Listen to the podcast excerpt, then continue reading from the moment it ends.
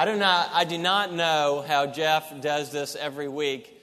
Uh, my heart has been beating about 150 since uh, 7 o'clock this morning, and I feel like I've already uh, run a half marathon. Um, but thank God uh, the glory goes to Him, and, and He uses weak vessels uh, for His purposes. And um, I have some exciting stories about what is happening in this congregation and through this congregation that I'm going to share with you this morning um, after a brief sermon. And I want to start that sermon uh, with um, something from Revelation. It's from the Apostle John, who was exiled to the island of Patmos. And um, while he was on that island, because of his commitment to the gospel, he saw a vision and a door was opened in heaven. And it says that he was lifted up in the Spirit to heaven, and he saw visions of Jesus Christ.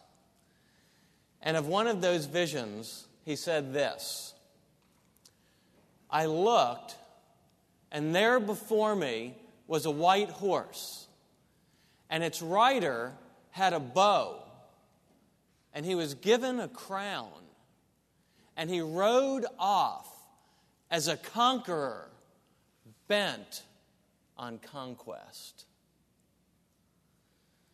I love the imagery bent on conquest. You know, when we have to make a decision, sometimes we say we're leaning in one direction or another. And that means that we haven't come to a firm conclusion and we're not really passionate um, in one direction or the other, but we're leaning in one direction. But when we say that we're bent in one direction, that's different. It's almost the idea of being distorted out of shape and perhaps ready to even snap, which gives the impression of single mindedness and determination. And so a conqueror bent on conquest has one thing in mind winning. You know, when I think of a conqueror bent on conquest, I usually don't think of Jesus Christ. I tend to think of something, someone like General George S. Patton. General Patton was one of the greatest field commanders the U.S. military has ever seen. He was uh, an Allied general in World War II, and it was commonly reported that he was the only general that the Germans feared. He was so single minded in his pursuit of military glory. He was famous for saying things like this to his commanders before they, to his uh, men before they'd go into battle. And I can't do it as good as George C. Scott in the movie, but I'll give you a flavor of it. Men, I want you to remember this. I don't want to get any messages from the field saying that we are holding our position. We're not holding on to anything. We are advancing and only advancing. And the only thing I want you holding on to is the enemy a conqueror bent on conquest intends to win. And Patton intended to win. Not just the war, but every battle. He didn't even want to entertain the idea that they might lose a battle. And he didn't even want his men thinking that they should sacrifice their lives. He only wanted them thinking of one thing victory. And so he said, in probably one of his most famous and colorful statements, he said, Men, I also want you to remember this. No one ever won a war by dying for his country. Men win wars by making the other guy die for his country. And he rode out as a conqueror, bent on conquest. I have a short sermon for you today, only about 10 minutes. And then I want to share those stories about what God is doing in and through this congregation. The story of redemption is not over, it's unfolding before us. And our church has an unprecedented opportunity to see a mighty work of God through this congregation and throughout our city. Now, when you think of a conqueror bent on conquest, do you think of Jesus Christ? If not, there might be something wrong or deficient in your understanding of the gospel. Because the gospel of Jesus Christ is the gospel of the kingdom. Matthew 24 14 says this, and this gospel of the kingdom will be preached in the whole world as a testimony to all nations, and then the end will come. Now, I'd like to explain my point about Jesus being a conquering king by looking at two episodes in Jesus' life from what's commonly called Luke's travel narrative. Luke's travel narrative is, uh, begins in chapter 9 and goes through chapter 19, and is kind of like a running commentary of the last few weeks of Jesus' life before he's about to go to the cross and give his life as a sacrifice for the sins of the world. And um, as we read through these two passages, or actually, I'm not even going to read the passages because they're two passages that you're very familiar with. And you can go and read the details later. And I'm not even particularly interested in the details. What we're going to do is look at these two episodes by taking a step back and looking at them from 30,000 feet, literally. Let me set the stage. Most or much of Jesus' preaching and healing ministry took place in the northern part of Israel called Galilee. And it was there that he healed paralytics, he raised a girl from the dead, he walked on water, he performed exorcisms, and he preached the message of the gospel, the gospel of the kingdom, and particularly said that the kingdom of God was at hand.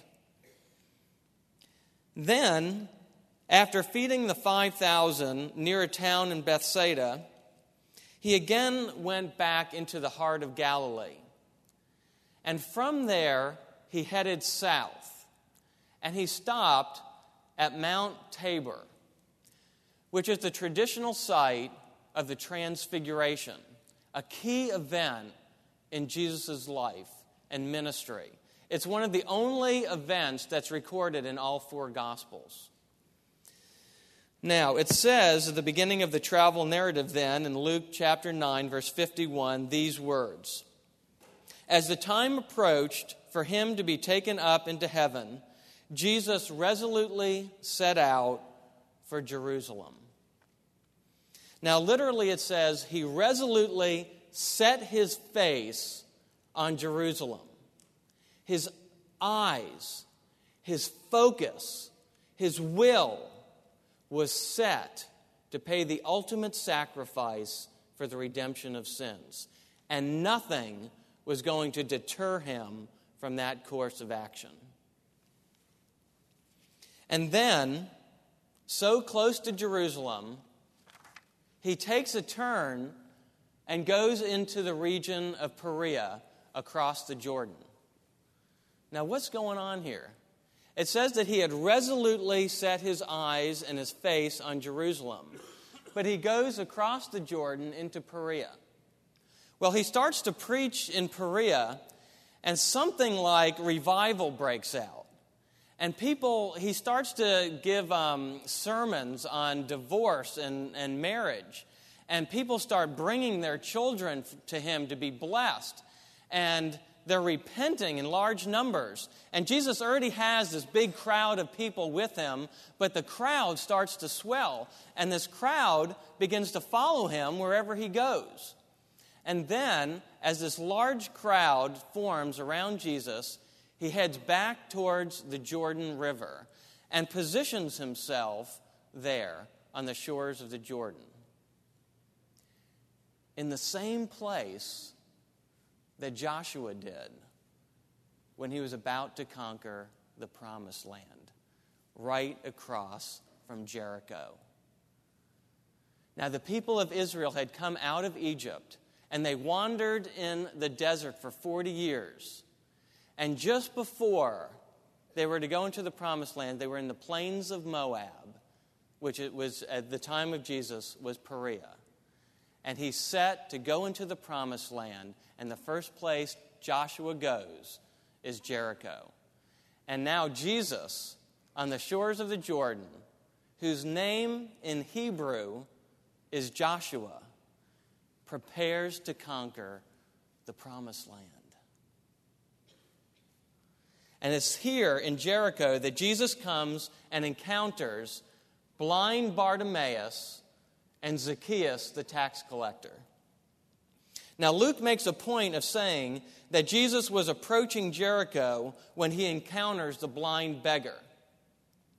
Bartimaeus hears the crowd and he hears all the excitement and he asks, What's going on? And some people come to him and they say, Jesus of Nazareth is passing by. And Bartimaeus jumps to his feet and he sees something that they don't see. This isn't Jesus of Nazareth. He knows this Jesus. He calls him Jesus, Son of David. Have mercy on me. And this Son of David designation is not just something to honor the human lineage of David, it's a royal title, it's a kingly title. The prophecy was that the son of David would one day come and set up a kingdom and rule over that kingdom that would last forever. And blind Bartimaeus sees Jesus as this conquering king coming into the promised land. And remember, Joshua decimated Jericho. And so Bartimaeus is playing the part of Rahab, and he's saying, Have mercy on me, because the conquering king is coming. And so he wants to see Jesus, and he asks, and Jesus orders that Bartimaeus be brought before him. And he asks Bartimaeus, What is it that you want? And Bartimaeus says, I want to see. He wants to see the king, the long awaited Messiah who had set up this kingdom. And Jesus conquers Bartimaeus with mercy. And he gives him his sight. And it says that Bartimaeus followed Jesus and joined the people of God and the crowd begins to swell, and the conquest continues. Jesus isn't using sword and spear. He doesn't have his fire lit to burn down the city. His weapons of warfare are mercy and compassion. And so he enters the city. And now he encounters Zacchaeus, the tax collector hated, despised, a social outcast, a traitor in Israel's eyes. He was a crook. He was a criminal. He wasn't a criminal, he was a crook. He was a jerk. He took more money than he was supposed to from the people. And Jesus says, Zacchaeus, come down. I must stay at your house today and he shares the gospel with Zacchaeus.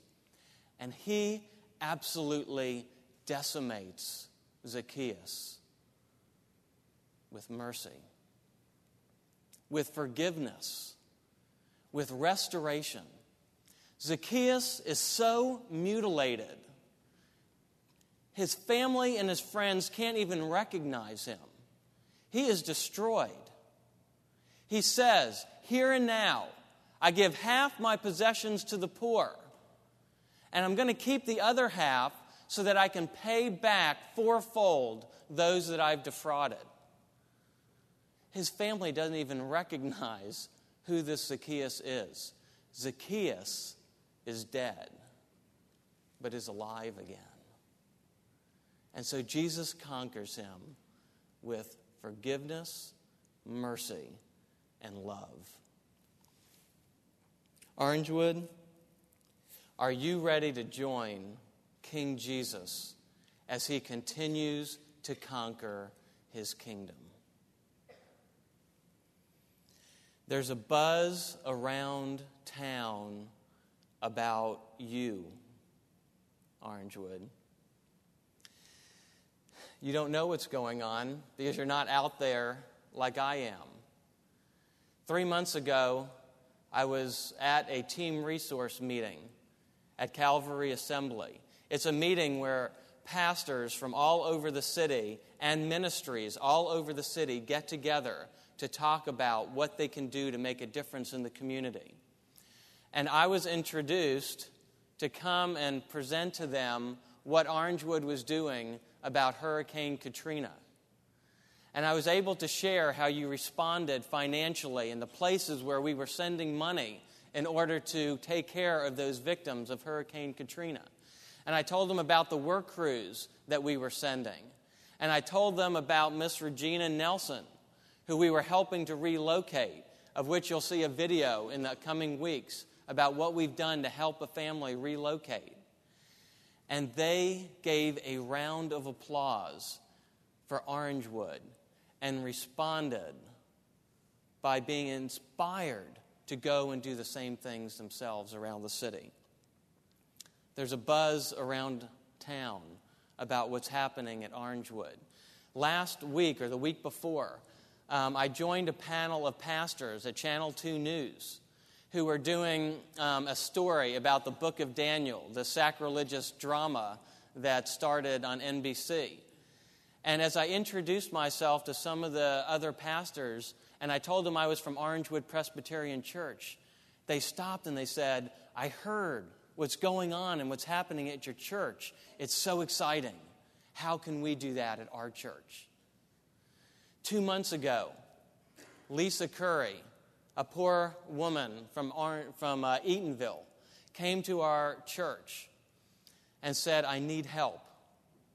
What happened is she was about to lose her house because she wasn't paying her back, uh, she had back taxes that she had to pay. And she didn't know what to do. So she had gone around to some of the people of Eatonville and said, Can anyone help me pay these taxes? And I'll help pay it back. And so she was shown a person at a church in Winter Park. And this member said that, that he would help her. And all she had to do was sign over a quit claim deed to her. And they would pay the taxes. And then after she paid back the taxes, X amount per month over 16 months, they would sign the quit claim deed back to her. Well, the interest rate was 80%, and the monthly payments were so high that it would consume 50% of her small income. It was impossible for her to pay it back, and they knew it. And it's criminal. And now she came to Orangewood and said, Is there anyone who can help me get my house back? And now we have attorneys working on that case, and they're confident that we're going to be able to get her house back. But I asked her, Why? did you come to Orangewood after being ripped off by a, someone at another church in Winter Park? And you know what she said? Because I heard Orangewood is a church I could trust. There's a buzz around town about Orangewood, and that's you. I'm to tell you another story a very exciting story about something else that's happening. Things are taking off with our C2 groups. And we have our C2 groups that are now leading the blood drive. And we have another C2 group that's going to help with the Zora Neale Hurston Festival that's coming up in the next few weeks in Eatonville. And there are C2 groups that are getting missions of their own and doing exciting things. One of these um, groups that are just, that's just starting um, has been interested in low cost housing. And they're just individuals who I've heard talk about their interest in helping people of this community uh, be able to afford homes. And as the price of the median home escalates, there's this huge group of people that could never afford a house of their own. And so I've gotten these people together with some people at Habitat for Humanity. And we've been meeting together and talking about is there some way that if we join together, that we can accomplish something that can't be accomplished otherwise. And the first few meetings went all right, and we were kind of plodding along and talking about ideas. And then in the third meeting, it actually looked like it was going nowhere. But the Holy Spirit was telling me, stick with it. There's something that's going to happen here. And so we reviewed all the ideas that we were talking about, and something started to click. And everyone started getting excited. And as they started talking, they came up with this plan. They don't want to build just a few houses here and there, they want to build an entire community of low cost houses, 50 to 100 homes in Seminole County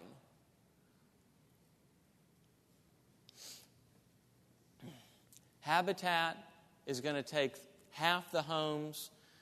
The other half of the homes are going to be um, these high end modular homes. And Habitat is going to pre qualify everybody.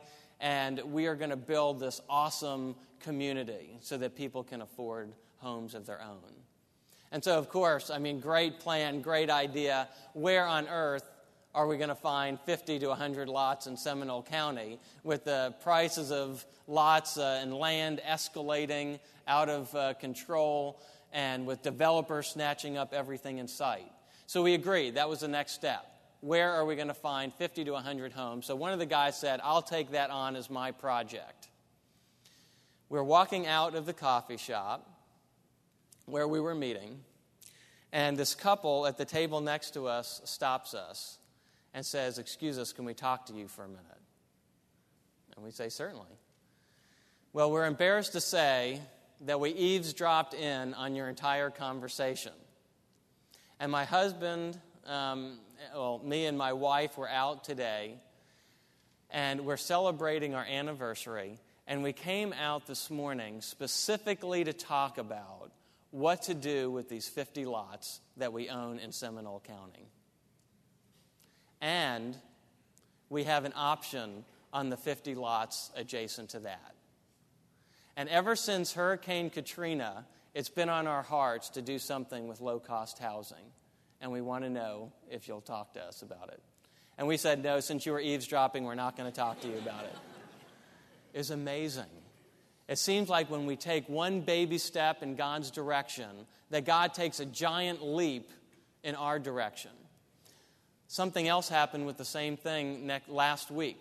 The second biggest architectural firm in the world approached Habitat for Humanity of Seminole County and said, Look, we've had a great couple of years and we want to do something for the community. But I know you don't usually do this. Um, I know you usually build houses here and there, but if you ever want to build an entire community, our company wants to donate nine thousand hours towards the architectural and land design of a community if you're interested in doing something like that. Is this God great beyond our imagination or what? Amen? Let's give God a round of applause. This is exciting, Orangewood. God wants these things to happen if we step out in faith to do them. Now, let me tell you uh, quickly about the bridge building opportunities that are coming forth. I don't know where God's going to take that low cost housing development, but we're going to move forward with that and see how God uh, develops that. And as we continue this, we are going to continue our bridge building efforts in every way that we can. And we have two massive projects that are coming up in February and March and I want to tell you about those. Um, the first project is in Eatonville, and it's in February, next month. Uh, Jeff sent me um, out to Eatonville in September and said, Go back to the community and see if you can build upon the good work that we started last year with the Franklin House. And so I went back uh, to the community and I met with Pastor E.L. Dallas, who is one of the pastors that we met at the barbecue celebration at the Franklin House. And I shared with him the vision of Orangewood that it's about Christ and his kingdom, that it's not about us, and that we want to give it away, and that we want to build bridges to the community. And he got totally um, caught fire with this vision and wants to bring it to his own church. And so, what we talked about was partnering together to do something that we probably couldn't do separately. And I said, let's build a coalition of churches and pastors um, in the, from the Eatonville community so that when we do our next project, it's not just Orangewood, it's the whole community. And so the most exciting thing has happened. As we, he went around and he said, You know, I'm going to go, but I have to tell you that we don't talk to each other. I don't know these pastors. And there's kind of like a turf war of sorts. And we haven't been the brotherhood that we once were. And so I don't know what's going to happen, but we prayed about it.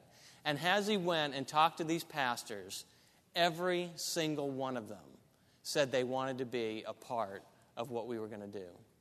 And so we have built, for the first time ever in this congregation, and really for the, probably the first time for some of these other congregations that are involved, we have built a coalition of six African American churches in Eatonville Orangewood uh, Presbyterian Church, and Northland Community Church, and St. Paul's Presbyterian Church.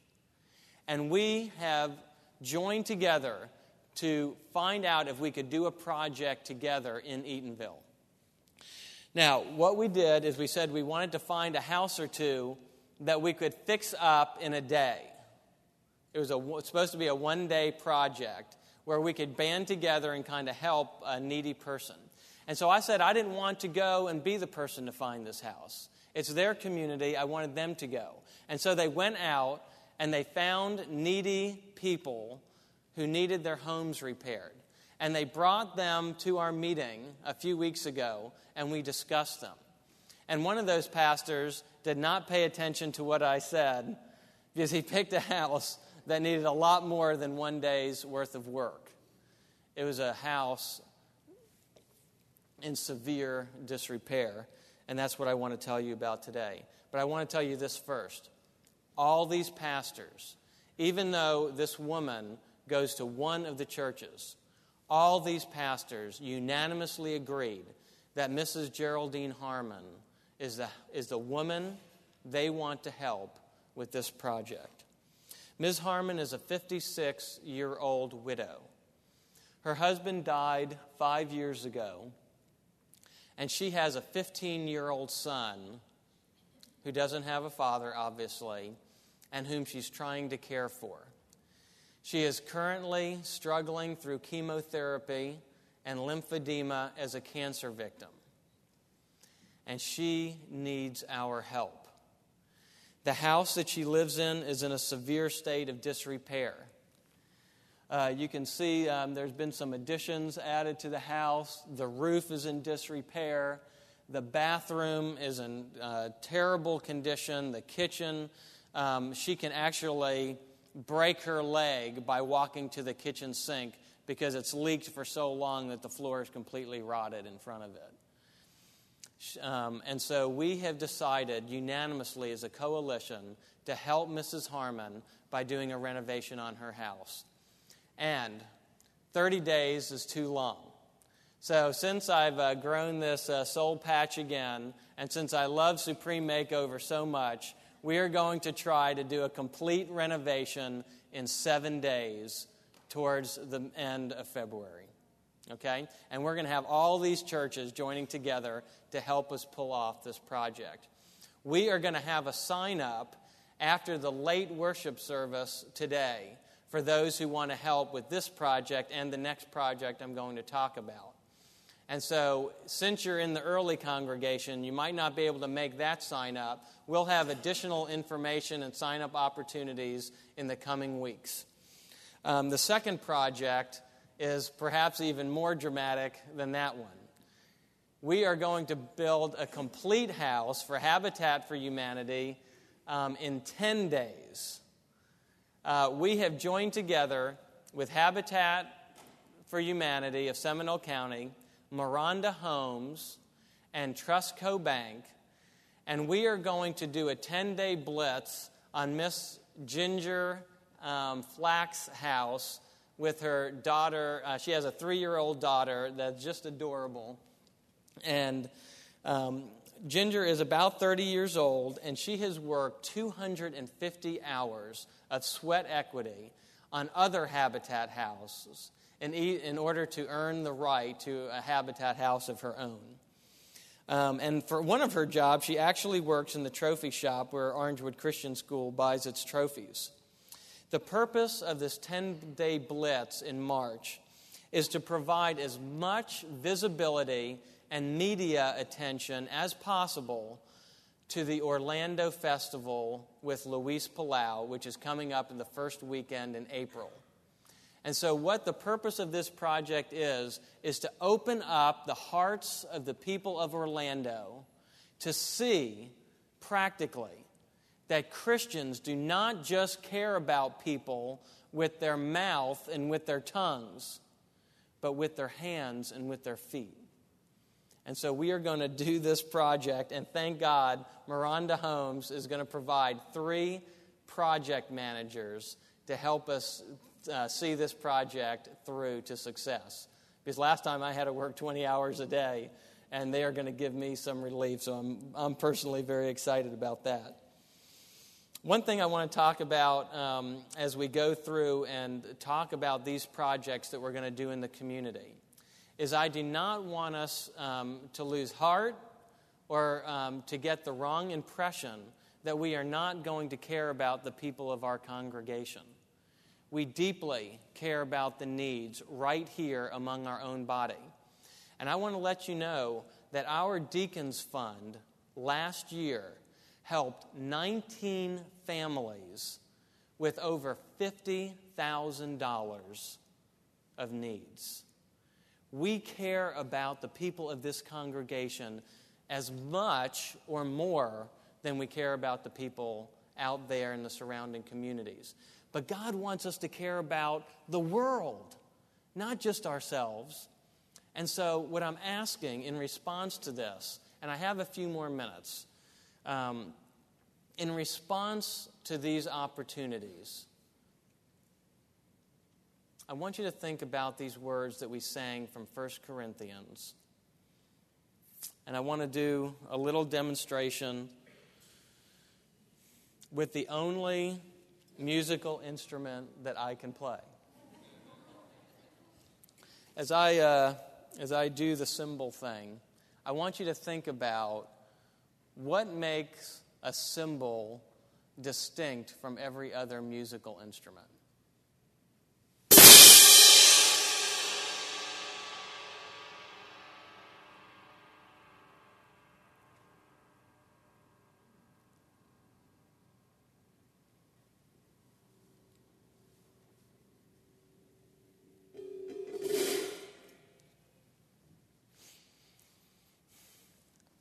makes a big noise. And when you hear it, it even gets your heart pumping. That's why they use it for military songs and drums. It makes a whole lot of noise. But eventually it just fades away and becomes nothing. If I speak in the tongues of men, and even in the tongues of angels. But I have not love. I am only a resounding gong or a clanging cymbal. I make a whole lot of noise, and it might be full of fire but if it's not combined with love, it just fades away and becomes nothing. If I have the gift of prophecy and can fathom all mysteries and all knowledge, imagine that. being able to fathom the mysteries of the incarnation and the Trinity.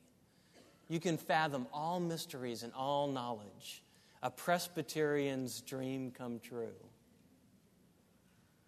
And on top of that, not just an intellectual knowledge, but I have the faith that can move mountains.